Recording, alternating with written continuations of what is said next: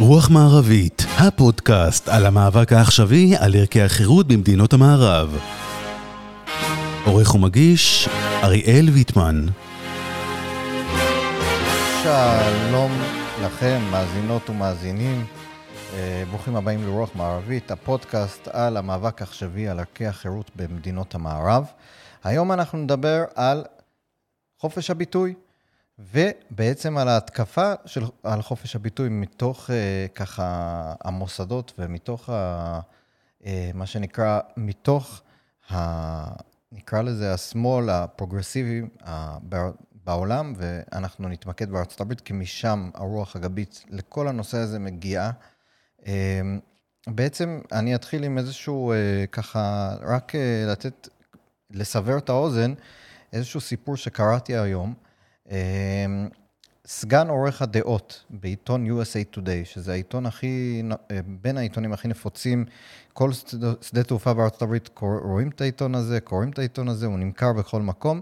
סגן עורך הדעות אה, העז אה, לכתוב ציוץ בטוויטר לפני כמה ימים. הוא כתב ציוץ בזו הלשון, פחות או יותר, ככה בתרגום לעברית. הוא כתב שנשים הן, הן אלה ש... הן מי שבהיריון בעצם. הוא כתב ציוץ, נשים הן אלה שנכנסות להיריון ומולידות ילדים. בעקבות זאת, אה, ה... ה... הכתבים בעיתון, כמה מהכתבים והעובדים של העיתון הגישו, אה, פנו לאורחים של העיתון, התלוננו עליו, אה, הוא זומן לשימוע, ונאמר לו שהוא צריך להוריד את הפוסט, את הציוץ. הוא לא הוריד את הציוץ, אחר, לאחר מכן תקפו אותו עובדים ועיתונאים ב, בעיתון, תקפו אותו בטוויטר וטענו שהוא טרנספוב והוא איש רע, אה, במילים אחרות. הוא הגיב ואמר, זו זכותכם, ו... אבל זו דעתכם וזו דעתי, ובואו אה, נתווכח בנימוס. אה, הוא נקרא שוב לדיון, לשימוע, שם נאמר לו שהוא צריך למחוק גם את הציוץ הראשון וגם את הציוץ השני. אה, הוא סירב והוא פוטר אה, מעבודתו כסגן עורך הדעות ב-USA Today, זאת אומרת, הוא אפילו לא עיתונאי אה, במובן, הוא לא צריך להיות אובייקטיבי, הוא עיתונאי דעות, זאת אומרת, הוא עורך את הדעות, לגיטימי שתהיה לו דעה. אנחנו דיברנו על זה בפודקאסטים קודמים, על זה שמה שלפני שנה ושנתיים היה כל כך ברור מאליו וכל כך זה, ברור שנשים הם אלה שהרות ומולידות ילדים. היום זה כבר כל כך לא ברור שאתה יכול להיות מפוטר על זה, ואני חושב שזה ממחיש את ה... את, ה, את מה שקורה בארצות הברית, ולא בכל ארצות הברית כמובן, יש עדיין מעוזים של חופש ביטוי ומעוזים שאתה יכול להגיד את המובן מאליו. אמ, אבל אה, בגדול אה, זו תופעה שרק מתרחבת. יש לזה קצת backlash, ואני חושב שגם כשאנחנו נדבר עם האורח שלנו, אנחנו גם ניגע בזה. גם, אני חושב שהבחירה של דונלד טראמפ כנשיא ב-2016 קצת סימלה את ה-backlash הזה ואת המקום של אזרחים שבו הם אה, ככה קצת נמאס להם ממה שקרה, ולכן הם הלכו ובעטו בדלי.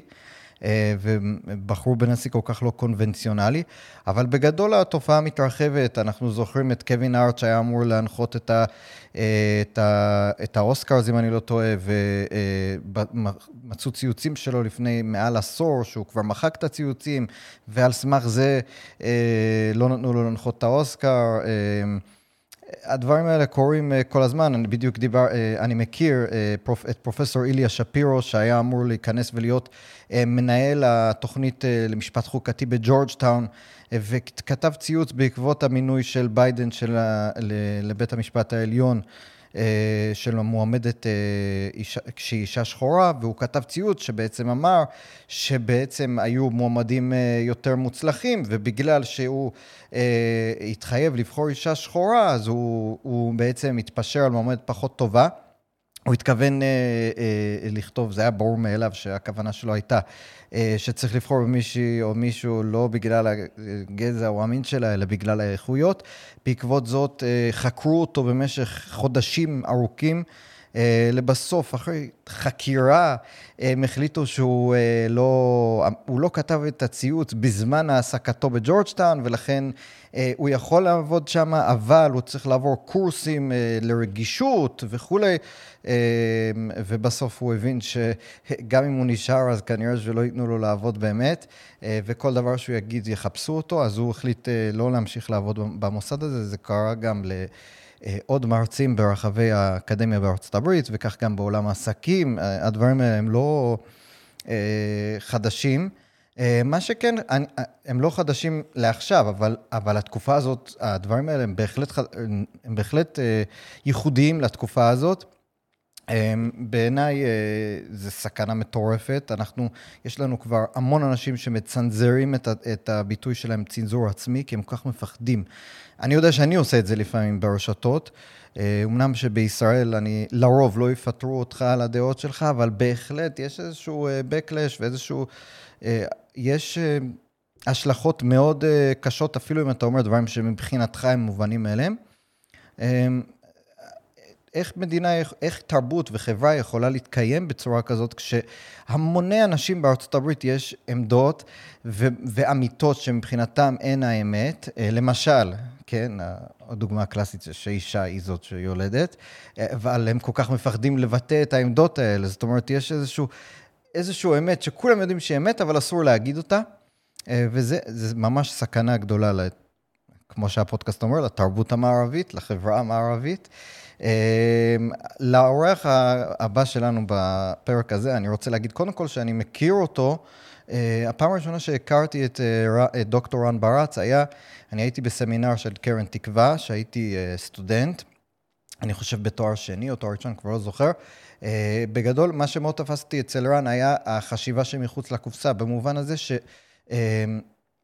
אתה, לרוב במרצים אני לא ראיתי, אומרת, רוב המרצים שלי היו אנשים שפחות אה, ידעו אה, להכניס את עצמך לסיטואציה. זאת אומרת, רן למשל, היה לו איזושהי אה, הרצאה על, אה, על השואה, ועל ה... אני זוכר שאני ישבתי שם, ואני אמרתי לעצמי, וואו, כאילו, ממש הרגשתי שבהסברים, אנחנו דיברנו על, למשל, אני, אני לא זוכר על איזה גטו, על אחד מהמנהיגים של הגטו, וממש הוא שם אותי במקום הזה, והוא ידע להסביר, ואתה יוש... ישבתי בהרצאה שלו ואמרתי, אני מבין את מה שהוא אומר, ואני ממש מדמיין את הדברים, ודווקא מהמקום הזה רן הוא אה, אה, יודע להסביר את המקומות האלה, והוא אה, כותב עליהם בהרבה מקומות.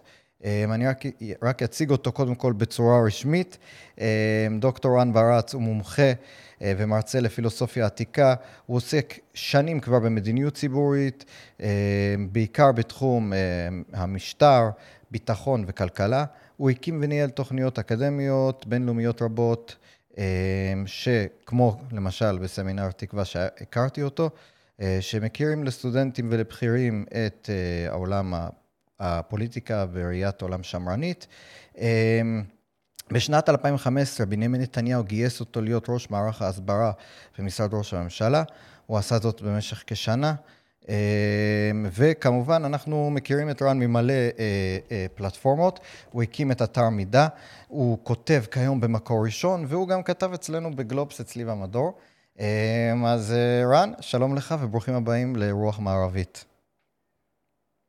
שלום אריאל, מה שלומך? מעולה. אז רן, בוא ניגש ישר לעניין. אני רוצה לשאול אותך, קודם כל, מאיפה אנחנו, זאת אומרת, כמו שאמרתי בהתחלה, זה אלה, כל התופעות האלה, יחסית, לפחות בעוצמה הזאת, מאוד חדשים. זאת אומרת, אם היית אומר למישהו פעם אה, שאסור להגיד שאישה היא זאת שיולדת, הוא היה חושב שאתה משוגע, ופתאום היום זה כאילו הקונסנזוס, מה קרה? טוב, אני חושב שצדקת יותר כשאמרת שזה לא קונצנזוס, פשוט אנשים מפחדים להגיד את זה. היחידים שלא מפחדים אה, זה בעצם מי שלא תלויים בשום צורה לפרנסה שלהם באופנה הפרוגרסיבית.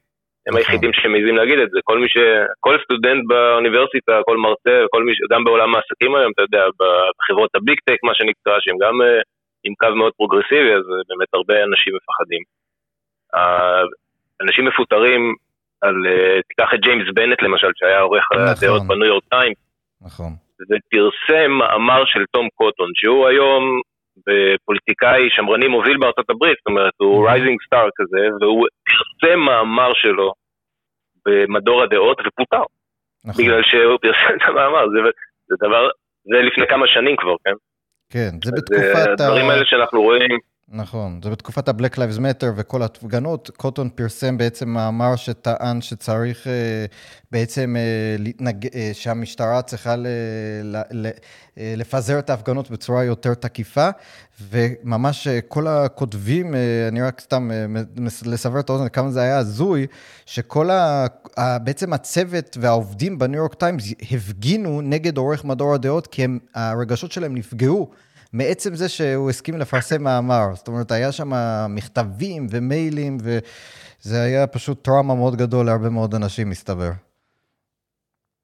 נכון, ותראה, הדברים האלה הם באמת, הם, יש להם אפקט השתקה נכון. מאוד מאוד חזק, בגלל שאנשים אחרי זה לא רוצים לעבור את מה שקרה לבנט, אפילו אם לא מפטרים אותם בסוף, כמו שאתה אומר, בעצם הם עוברים טקסי השפלה פומביים. נכון. מגלגלים אותם בזפת ונוצות, זאת אומרת, זו תרבות חשוכה, זה, אין משהו אחר, אנחנו לא יכולים להסתכל על ימי הביניים ושיטות הענישה הציבוריות שהיו נוהגות שם ולהזדעזע, ואז לראות את הטקסים הנוכחיים של השפלה וגלגול, אתה יודע, זה מזכיר לי, הייתה את האופנה הזאת שצריך להשתחוות בפני שחורים כדי לכפר על חטאי העבר של אה, אבות האומה האמריקאית. נכון. אז הטקסי ההשפלה הפומביים האלה, הם, הם חזרו לאופנה, זאת אומרת, פעם זה, נכון. אנחנו הפסקנו עם, עם הדברים האלה. אבל uh, הנקודה שיותר מעניינת אותי בדיון הזה, זה שבעצם אין כאן משהו מאוד חדש. זאת אומרת, כמובן שזה מתגלגל, תרבות ההשתקה הזאת אה, היא מקבלת צורה חדשה mm-hmm. במאה ה-21, מכל מיני סיבות, אבל מה שעומד מאחוריה זאת איזושהי תפיסת עולם.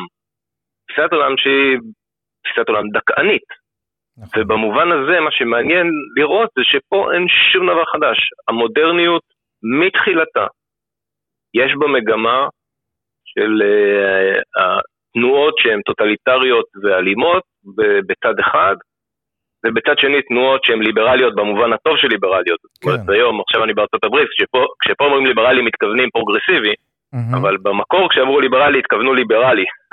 נכון. שזה תפיסת עולם אה, שאומרת שאנחנו בעד העצמה של אזרחים ועל חשבון השלטון, זאת אומרת השלטון שהיה פעם אבסולוטי הופך להיות שלטון נציגותי ואחד מה, מהדברים שמאפיינים את זה זה שלאזרח יש הרבה כוח גם לבקר את השלטון, גם להביע דעות שונות, mm-hmm. גם להיות אופוזיציה וכולי וזאת התפיסה הליברלית הקלאסית. נכון. ובצד השני יש תפיסות שהן התגבשו, הפכו להיות מה שאנחנו קוראים היום טוטליטריות. Mm-hmm. ומה שמעניין זה שהתפיסות הטוטליטריות באו גם מימין וגם משמאל. יש איזו היסטוריה מרתקת שמתחילה במהפכה הצרפתית. ואם אתה רוצה ניכנס לזה, כי בעיניי זה הדבר הכי מעניין, ההיסטוריה הזאת. אבל מה שחשוב להבין, שאין פה שום דבר חדש. השמאל עובר כל כמה עשרות שנים, חזרה, עובר רגרסיה לטוטליטריות, שזה גרעין שנטוע בתוכו, כמו שהתפיסות לאומיות יכולות להידרדר לטוטליטריות לאומנית, נכון. ככה השמאל, לכאורה נאור, יכול להידרדר לטוטליטריות שמאלנית. ומה שקורה, שאנחנו מכירים מאוד טוב את ההיסטוריה של הטוטליטריות הלאומנית, מימין. נכון. מכירים אותה מעולה, כי מי שמלמד אותנו את זה, מי שקובע את הבונטון, מי שקובע את החינוך, זה אנשים שהם בעיקר רגישים לזה, בדרך כלל נמצאים בצד שמאל. כן. אבל אנחנו כמעט לא מודעים לסכנות של השמאל הטוטליטרי. נכון. ולא רק אנחנו לא מודעים, גם השמאל, גם השמאל לא מודע, כי הבורות שהוא זורע היא גם עצמית, זאת אומרת, עוברים, אנחנו עוברים שלושה ארבעה דורות מימי הקומוניזם, ואפילו בשנות ה-70. אתן לך דוגמה, הרי נועם חומסקי למשל, כן. אחד מהגורואים של השמאל האמריקאי, הוא טען במשך שנים שהחמי רוז', זאת תנועה קומוניסטית בקמבודיה, שביצע טבח עם מזעזע. נכון. הוא טען במשך שנים שלא היה ושזה לא, לא קרה כך ושזו תעמולה אמריקאית. במשך שנים הוא הגן על תנועה אחת הרצחניות ביותר באסיה. הוא הגן עליה ב, באינטלקט שלו, אוקיי? אז אני אומר, זה בשנות ה-70. אחרי 50 שנה אתה לא מתפלא שאנחנו מגיעים למצב שבו אנשים כבר לא יודעים מה האמת ומה שקר. הם שונאים כל דבר מערבי, אוהבים כל דבר שהוא נגד המערב. הם מתעבים את ההיסטוריה של, של המערב וכל מה שמזכיר להם את המסורת המערבית, את המסורת האמריקאית, נראה להם בזוי. ובסוף הם מגיעים גם לסוג של אלימות תרבותית, שזו תרבות ההשתקה, cancel culture, זה נכון. תרבות אלימה, ויש אנשים שהיא מפחידה, אני שמח לא להיות בצד המופחד, אבל אה, כן, בהחלט זה משפיע מאוד. כן, אני אגיד לך מה, אני, אני מסכים איתך לחלוטין שבגדול התופעות האלה קיימות אה, לאורך השנים ומתגלגלות בתוך השמאל, ו... אבל uh, אני חושב שההבדל הוא כרגע הוא השליטה הכמעט מלאה, זאת אומרת, uh, לפני כמה שנים לא היו רשתות חברתיות. היום כל דבר שאתה כותב, אתה עלול, אתה תמיד תחשוב אלף פעמים לפני שאתה תכתוב משהו, כי מה שהיום, uh, מה, שלא, מה שמקובל היום, בעוד שנתיים יכול להיות שזה יהיה אסור להגיד, כן? והסטנדרטים הם משתנים במהירות מטורפת. אה, גם מה שמות... זאת אומרת, העמדות הנאורות משתנות מאוד מהר. אני זוכר שאנחנו היינו במיטו לפני שלוש שנים, אנחנו לא מדברים על זה בכלל, היום אנחנו כבר, ב... אנחנו לא בטוחים מה זה אישה בכלל. אז איך אנחנו במיטו?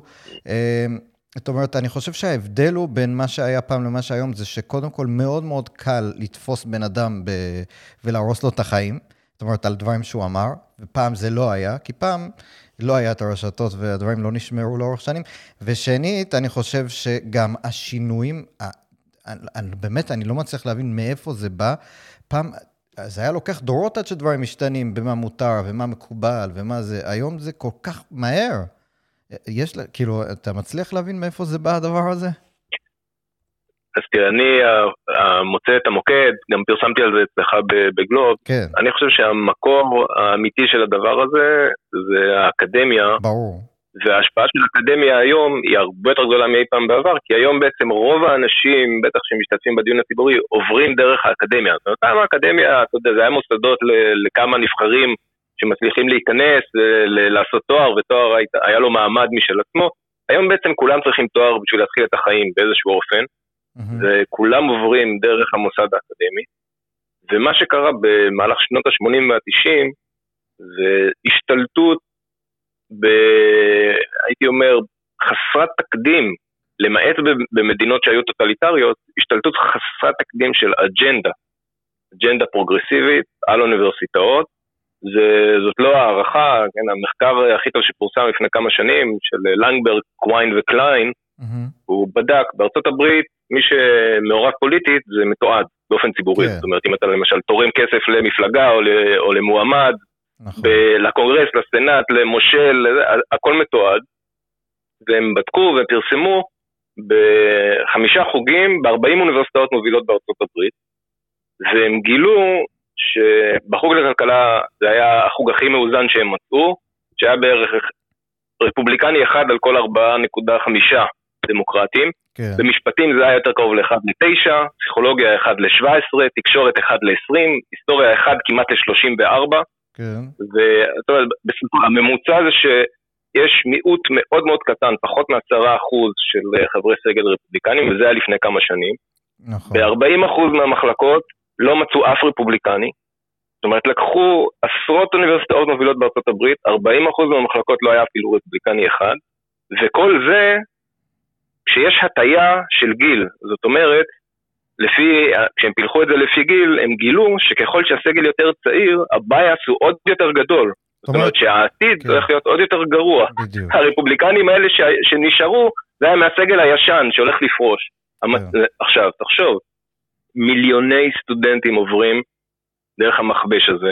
הם לומדים אצל מי שהם מאמינים שהוא אורים בתומים אינטלקטואלי, mm-hmm. אלה המרצים שלהם. המרצים האלה מלמדים בצורה מוטה, החומר מוטה.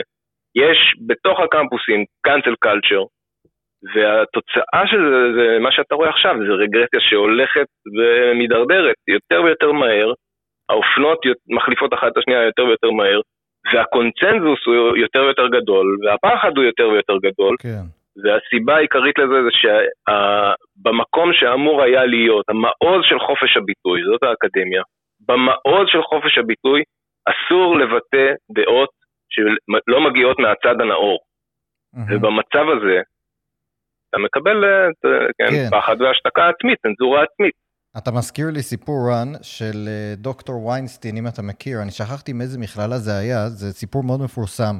יש להם במכללה הזאת, אני חושב שזה בוושינגטון סטייט, אבל אל תתפסו אותי במילה, אה, יש להם אה, מה שנקרא שבוע שבו רק סטודנטים שחורים מותר להם להגיע ל, ל, בעצם ל, ללימודים, מתוך איזושהי טענה של אה, כאילו לכפר על הבנות העבר, סוג של reparations אה, ללימודים, אני לא יודע בדיוק מה. אה, אולי זה יום, לא זוכר, יש איזה כמה ימים. בקיצור, הוא לבן כמובן, ויינסטין הוא יהודי, הוא ביולוג, הוא דוקטור לביולוגיה, והוא... אה, אה, הוא, הוא, הוא שמאלן, הוא לא איזה אה, פרופסור, אה, דוקטור ימני, אה, והוא הוא אמר, הוא קיבל מייל ואמרו לו, כאילו, אל תגיע ללימודים כי אתה לבן בעצם. או, שאמרו כאילו, כל מי שלא שחור שלא יגיע ללימודים, והוא אמר שהוא מג... לא מוכן לקבל את זה, והוא הגיע ללימודים. בעקבות זאת התחילו להפגין מחוץ לכיתה שלו אל... אלפים של סטודנטים. מסתבר שהלבנים, הסטודנטים הלבנים הגיעו להפגין נגדו, כן, זה היה מותר, לא ללמוד, להפגין זה בסדר. ו... אמ, והוא ממש כאילו איימו על החיים שלו כדי להבריח אותו מהכיתה. היו צריכים uh, ממש לייבא כאילו משטרה להביא, והיה שם ממש uh, אלימות, ואחרי כמה זמן uh, פיטרו אותו מה, גם מה, מהלימודים, כי הוא לא היה מוכן בעצם להתנצל ולהתנער מהמעשים של עצמו, ו, וזה פשוט... זה, זה, אני חושב שככה לחדד את מה שאתה אמרת, יש איזשהו משהו מאוד מאוד אבסורדי בזה שזה דווקא מגיע מהאוניברסיטאות, כל הטרלול הזה, וזה בפירוש נכון. כל מה שמתחיל כל מה שאנחנו רואים במה שנקרא תרבות הביטול, ה-cancel culture, זה, זה התחיל לפני שנים באוניברסיטאות, וכל ה... כל בעצם האופנות האלה, ודווקא במקום שבו הם כל הזמן מחפשים לעשות שוויון, למשל, תיקח, אה, כל אוניברסיטה בארצות הברית יש לה quotas, יש לה אה, כמה סטודנטים אה, שחורים צריכים להיות בכל שכבה, וכמה סטודנטים, ושלא יהיו יותר מדי סטודנטים לבנים, ושלא יהיו, ושצריך כמות מסוימת של סטודנטיות נשים בכל זה, וצריך, בכל שכבה, בכל תחום, וצריך סטודנטים אסייתים, אבל לא יותר מדי כי הם הכי מוצלחים, אז צריך כאילו, צריך שהכל יהיה שוויון. אה, שווה, גם אם זה מוריד לפעמים את הסטנדרט של הלימודים. דווקא בעניין של הכי חשוב שיהיה שוויון, שיהיה equity, uh, במקום של השוויון של השוק הרעיונות, זה פשוט לא קיים. Um, היום, אתה, יש לנו, הם מחפשים מרחוק ועד, ממזרח ועד מערב להביא סטודנטים מכל הגזעים, אבל, אבל מרצים וסטודנטים עם מחשבות טיפה שונות, אה, אסור, לא רק שזה לא קיים, זה כמעט אסור, זה, זה תמיד אה, מצחיק נכון, נכון. אותי. נכון. זה, אז, דרך אבל... אגב, כן. הסטודנטים האסייתים עתרו לבית משפט וניצחו, כי אמרו שהם מפלים אותם לרעה. זאת אומרת, על סמך ההישגים שלהם, הם אה, הראו שהם צריכים להיות משהו כמו כפול נכון. צריכים לקבל כפול מקומות על סמך ההישגים, אבל בעצם מתקבלים רק חצי אסייתי. תראה, זו תרבות ממש גזענית הדבר הזה. האסייתים בסך הכל הרי מגיעים לפה, זה כמו היהודים בסוף המאה ה-19, תחילת המאה ה-20, הם מגיעים לפה די עניים, והם צריכים להתחיל לעלות למעלה בכוחות עצמם. כן. והנה, במקום העיקרי של מוביליות חברתית, זה האוניברסיטה, חוסמים אותם ומעדיפים אה, סטודנטים אחרים על סמך קריטריון של גזע.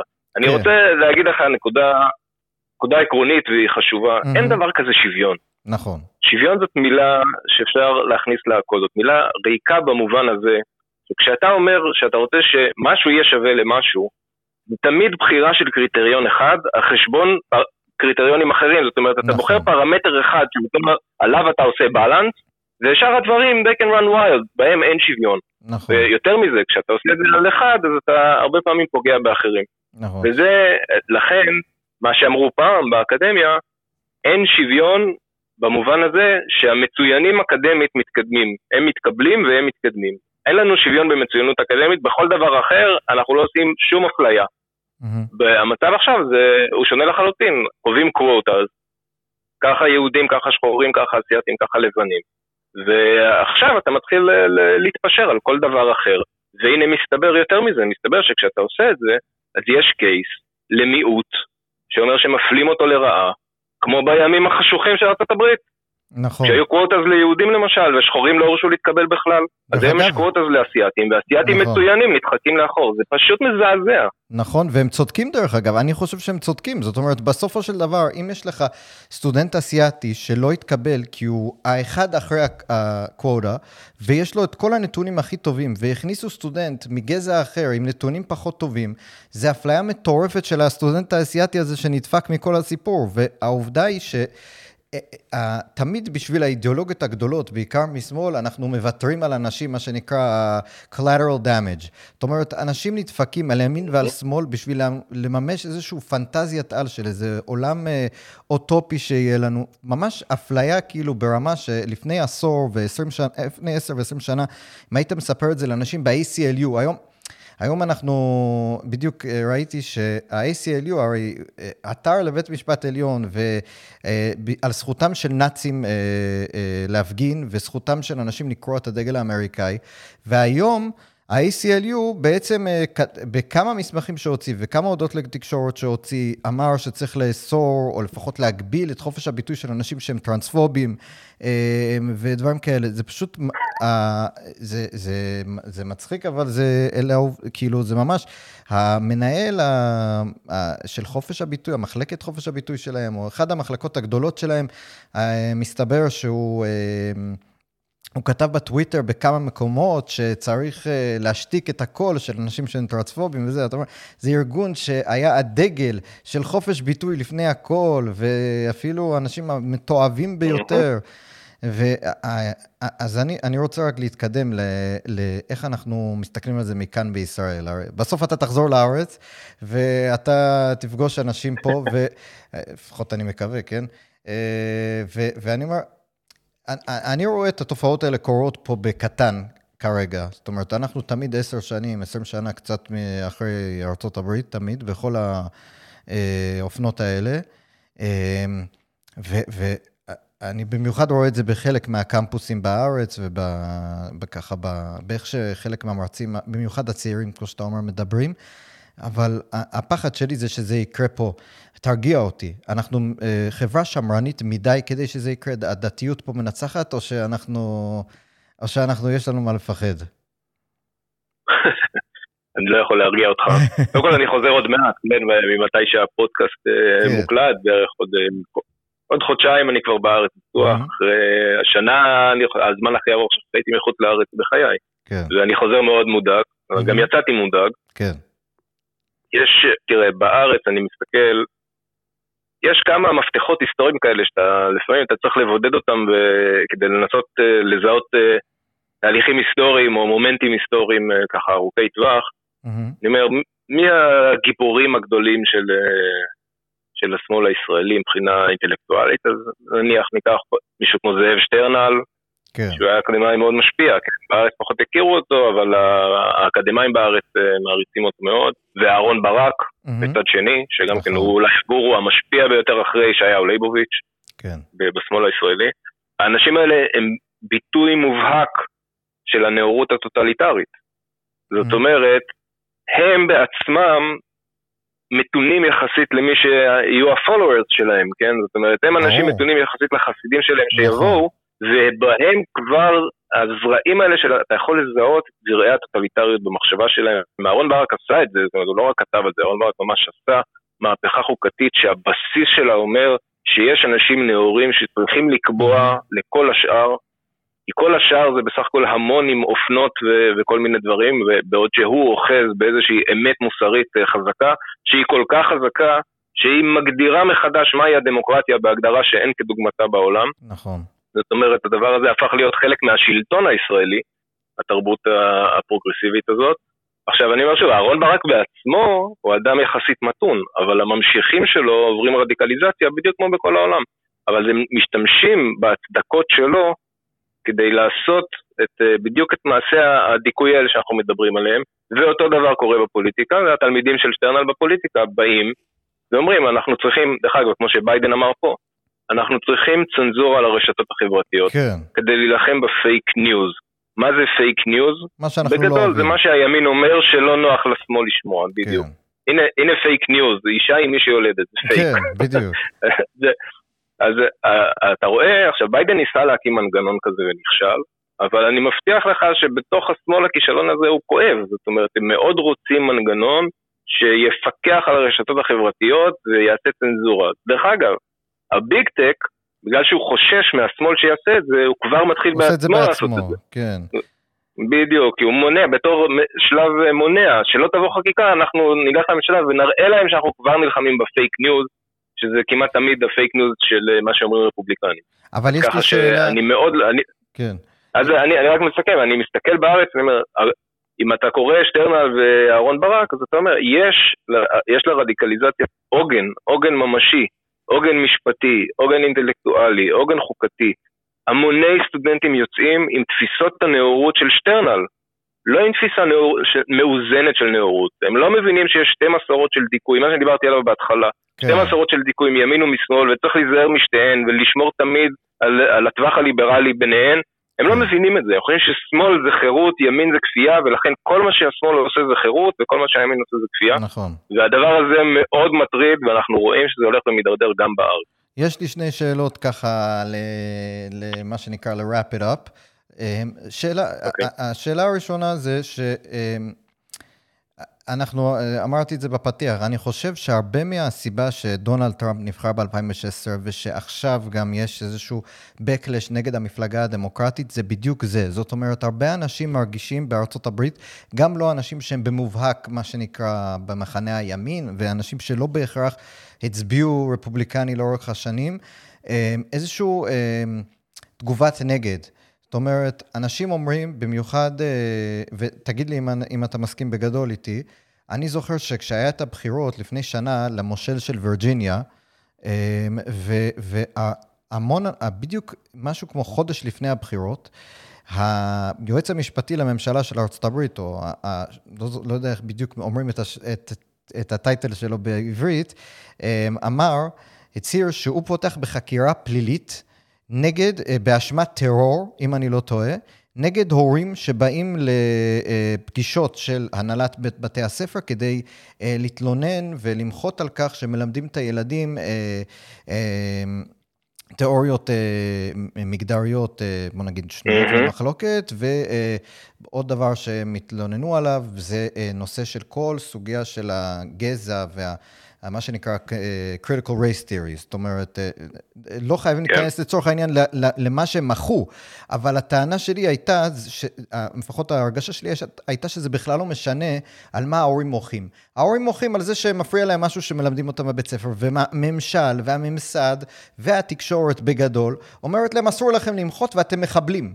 והמון אנשים יצאו והצביעו רפובליקני במדינה שהיא כבר שנים הולכת לכיוון הדמוקרטי, ובחרו במושל רפובליקני, כי מולו עמד מועמד שאמר שהוא מתנגד לכך שמורים יחליטו מה יש בבית ספר, והוא בעצם רמז שכל ההורים של זה הם בעצם גזענים ולבנים וכו' וכו'. אמ, ואני חושב שזה גם יקרה בבחירות שיהיו עוד מעט, ו- וגם, כמו שאמרתי, טראמפ. אז איך אתה, זאת אומרת, מצד אחד יש לנו את המטוטלת שזזה לכיוון כמו שאמרנו, השתקה והשתלטות טוטליטרית על כל השיח, אה, כמעט, לא כמעט, באלימות מאוד אה, קשה, כי ממש הורסים לאנשים את החיים. לעומת זאת, כל המטוטלת שנעה לכיוון השני. איך אתה רואה, איך אתה, אתה מסכים איתי בכלל שזה קורה? תראה, אני הייתי פה כשיאנקי נבחר, כן? כן. אני לא רחוק, אני גר לא רחוק מווירג'יניה, מווירג'יניה, אז יצא לי להסתובב שם, הוא עשה קמפיין מאוד טוב, ובאמת mm-hmm. מאוד עזר לו. ה-Backlash שעשו נגד ההורים, כי הוא רץ על טיקט של אה, להעצים את ההורים בבתי נכון. ספר. תשמע, מצד אחד אתה אומר זה מעודד, מצד שני כשאני משווה את הבתי ספר פה לבתי ספר בארץ זה מדכא, כי הבתי ספר פה הרבה יותר טובים. כן. אבל זה, זה, זה, זה כן מלמד משהו חשוב שצריך לשים אליו לב, וזה, גם בארצות הברית זה קרה. בארצות הברית ש... החינוך, אני, אני חושב, אתה יכול להעיד על זה, אבל המעמד של החינוך בחטיבה ובתיכון בארצות הברית הוא לאין שיעור יותר גבוה ממה שמקנים לו בארץ, כי מפה, בארץ אתה יוצא מהתיכון לצבא, ובעצם יש לך הפסקה של שלוש שנים אם אתה בן או יותר, אם אתה קצין או, או בקבע מהלימודים, ואז אתה תחזור לאוניברסיטה, זאת אומרת, בתיכון אתה הרבה פחות minded. פה אתה יוצא מהתיכון בעצם להתחלת החיים המקצועיים שלך. נכון. ולכן הם, אה, הם הרבה הרבה יותר minded, אה, ההורים, ובגלל הקורונה הם פתאום שמו לב לתכנים שהילדים שלהם לומדים, כי פתאום הם נשארו בבית עם הילדים. הזום. וראו בזום מה, מה קורה. ומה הם ראו בעצם? מה שהם ראו זה את הזליגה מהתכנים האקדמיים לבתי הספר. כי מי המורים? המורים זה בדיוק האנשים שעברו את האינדוקטרינציה האקדמית. נכון. בעיקר, תשים לב, הבעיה, הבעיה הייתה בעיקר עם מורים צעירים יותר. ברור. המורים, כי הם לא יודעים אחרת. מבחינתם הם אומרים משהו שהוא self-evident truth. זה ככה, כי ככה הם למדו באוניברסיטה, ככה דיברו איתם. כל האנשים החכמים שהם הכירו, ככה הם דיברו, ככה הם נשמעו, והם אימצו את התפיסות האלה, ועכשיו כשהם מדברים עם הילדים, מבחינתם הם לא עושים שום דבר קונטרוברסיאלי בכלל, הם פשוט mm-hmm. אומרים דברים ברורים עליהם, וכמו להגיד שהשמש זורחת בבוקר. זה בכלל, הם לא הבינו על מה המהומה. וזה מה שקורה, זה מה שהאקדמיה עושה, כן. היא זולגת עכשיו למטה לבתי הספר. עכשיו תראה, בזמן, ההורים ומה שקרה בווירג'יניה, כבודו במקומו מונח. אבל האמריקאי כרגע בעיקר מוטרד מעניינים כלכליים. נכון. זה הדבר העיקרי, וזה המשבר הגדול, ובגללו הדמוקרטים יחטפו יותר בגלל, מאשר בגלל עניינים אידיאולוגיים. אצלנו, הדברים בעיקר מסתובבים סביב ביטחון. Mm-hmm. יש, אני חושב שבארץ יש הרבה פחות מודעות לוויכוח האידיאולוגי. אנחנו מהבחינה הזאת הרבה יותר פסיביים, הרבה יותר uh, ככה קל לעבוד עלינו, כי uh, השמאל, גם הימין, כן, אבל השמאל יודע לעטוף דברים נוראים בעטיפות מאוד יפות. וצריך לדעת לקלף את העטיפה. פעם באוניברסיטה למדת לקלף את העטיפות, נכון. היום באוניברסיטה רק עוטפים, עוטפים אותך, אתה כן. המוצר, אתה צריך להיות עכשיו הסוכן הפרוגרסיבי. ולכן כן. אני חושב שבישראל אה, יש פחות הגנות מפני הטיה אידיאולוגית, ולכן יש פחות הגנות מפני גזילת חירות של אזרחים. כן. הממשלה הנוכחית, שהיא הממשלה הכי פרוגרסיבית בתולדות אה, ישראל, העבירה את החוקים הכי קשים לחופש, או רצתה, היא לא הצליחה כן. ברוב המקרים, אבל היא רצתה להעביר את החוקים הכי קשים לחופש הביטוי בתולדות מדינת ישראל. ומה שצריך להבין זה שזה בא ביחד.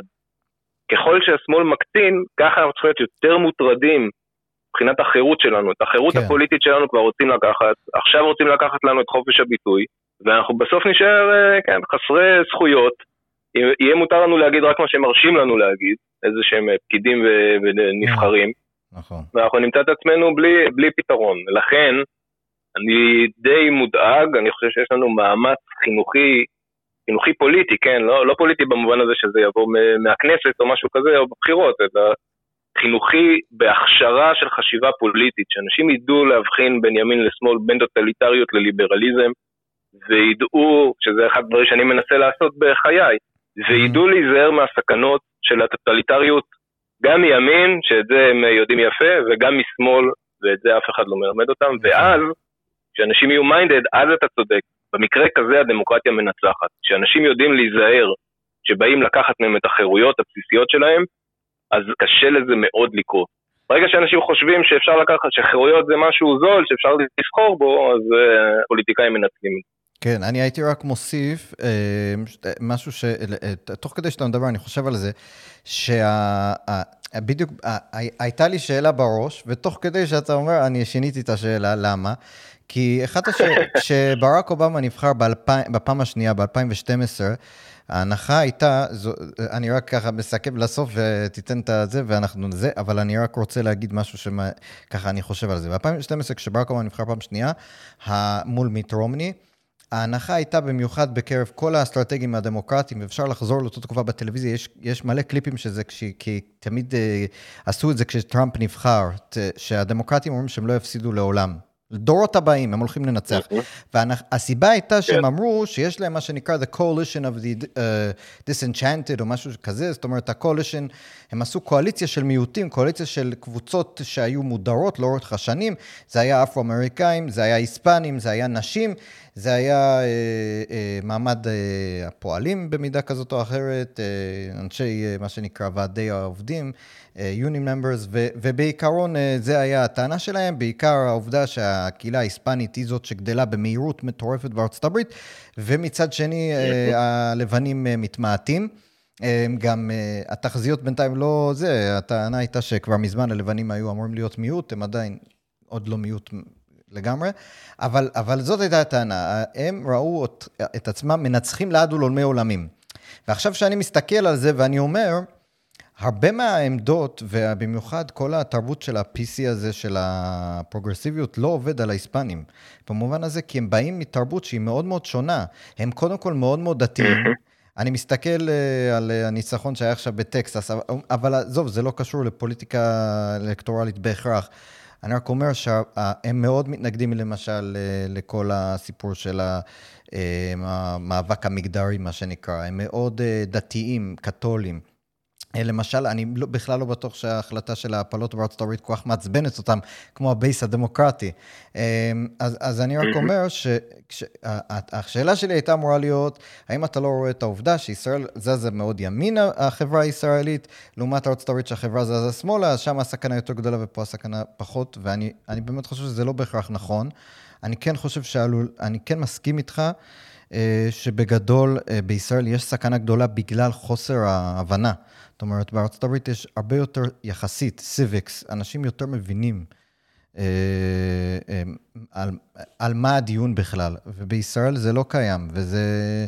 שם הסכנה מאוד גדולה. הרבה מהמושגים שאימצנו בשיח, אפילו בימין, הם לא, אנשים לא מודעים שזה בכלל אה, משהו שהוא לא, הוא לא מסתדר עם תפיסת עולמם. אין לי דוגמה בראש, אבל בגדול, החוסר מודעות הזאת מאוד מטרידה. אז זהו.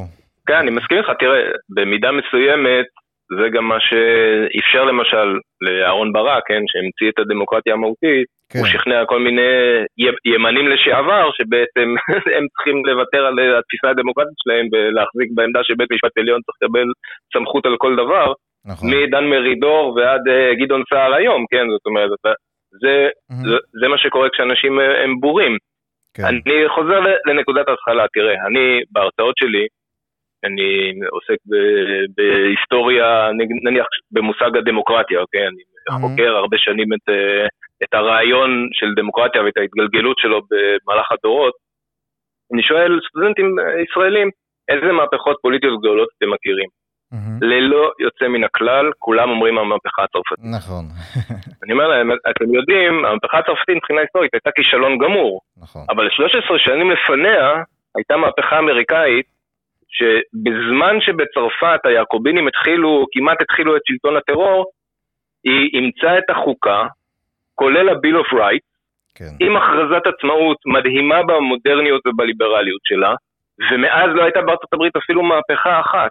Mm-hmm. זאת אומרת, זה סיפור הצלחה מטורף, והישראלים פשוט לא יודעים להגיד אותו. כששואלים אותם איזה מהפכה פוליטית היסטורית הם מכירים, כולם הם צרפתית. זאת אומרת, הם מראש חושבים שמה שקרה בצרפת זה הסמל של הטוב, וכל דבר אחר פשוט מחוק אצלם אה, בראש. אז האמריקאים יש להם את היתרון. יש להם את היתרון שהם מכירים את שני הצדדים של הוויכוח. אחת המטרות שלי זה שיכירו גם בישראל, ואז באמת נהיה קצת יותר אה, מוגנים מבחינה פוליטית בתור אזרחים. אני, נותר לי רק לאחל אה, שאני ממש מסכים איתך, והלוואי באמת, אני באמת, באמת מכל הלב, הלוואי, אפילו אם אתם לא מסכימים או כן מסכימים, זה בכלל לא רלוונטי, שנכיר את ההיסטוריה, שנכיר את ה... כמו שאתה אמרת, את, הסכנה, את הסכנות של שני הצדדים, ואת היתרונות, ואת ה, המקור של הדברים, ומה עומד מאחורי כל דבר. אה, דוקטור רן ברץ, אני רוצה מאוד להודות לך שהיית איתנו ברוח מערבית, ואני רוצה... שמחתי מאוד, היה לי לעונג. תודה רבה רן, ואני רוצה להודות לכם, מאזינות ומאזינים. תודה רבה ליניב בנימיני מבי פודקאסטינג שהפיק לנו את התוכנית. אתם יכולים למצוא אותנו בספוטיפיי ובכל הפלטפורמות הנוספות. אני אריאל ויטמן, זה היה רוח מערבית, ותודה רבה לכולם. רוח מערבית, הפודקאסט על המאבק העכשווי על ערכי החירות במדינות המערב. עורך ומגיש, אריאל ויטמן.